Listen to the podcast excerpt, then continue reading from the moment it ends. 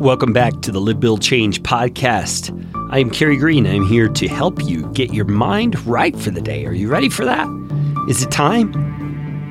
You can't make it through the day with the wrong kind of mindset. Have you discovered that? It's just simply not possible. And the Live Build Change morning mindset is here to help you by pointing out the truth of Scripture to enable you to think according to truth and therefore live according to truth. We've been going through the book of Romans, chapters 6, 7, and 8, and we are up to a very interesting part of chapter 8 today, where Paul is speaking about the suffering that we, along with the entire created order, suffer in our experience here on planet Earth. Chapter 8, verse number 18, he says, I consider that the sufferings of this present time are not worth comparing with the glory that is to be revealed to us. So you keep in mind, he's pointing towards something that is yet to be, something that is coming, that is going to be so glorious that even our present sufferings don't even compare. It'll, it'll all seem small compared to what we're going to receive in that day to come. And he goes on to explain. He says, For the creation waits with eager longing for the revealing of the sons of God.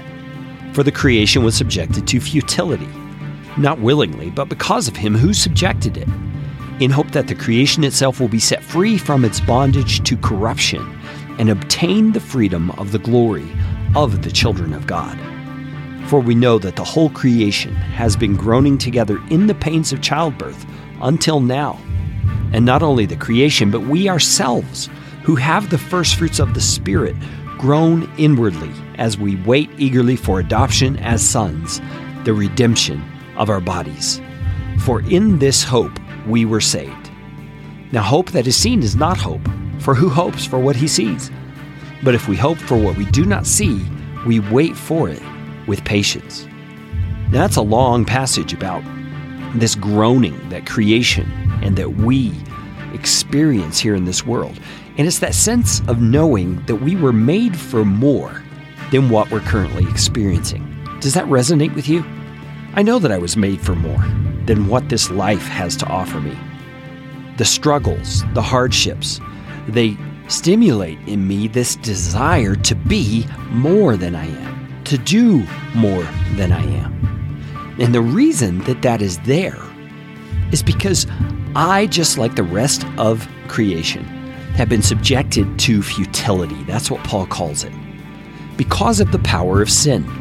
And did you notice there that Paul says that at that point that we receive what he calls the adoption as sons, he says that is equal to the redemption of our bodies.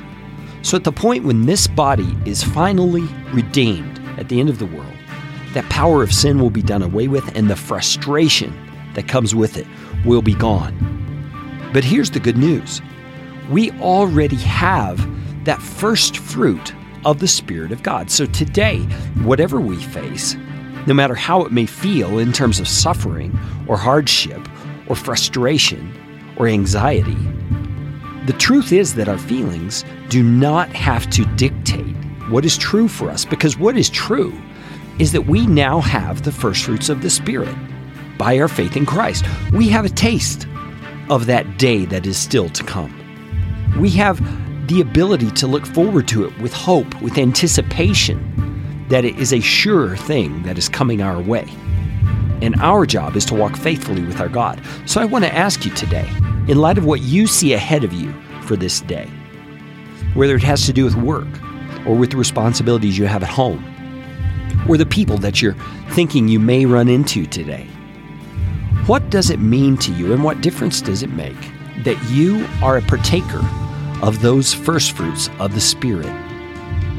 You now have power to handle the situations of your life differently, no matter the amount of frustration or suffering you may experience. You are a child of God. You have a place in the kingdom of God that enables you to rise above those circumstances. So I encourage you to do that, to believe in faith, and to watch what God does as a result. Let's talk again tomorrow on the Morning Mindset.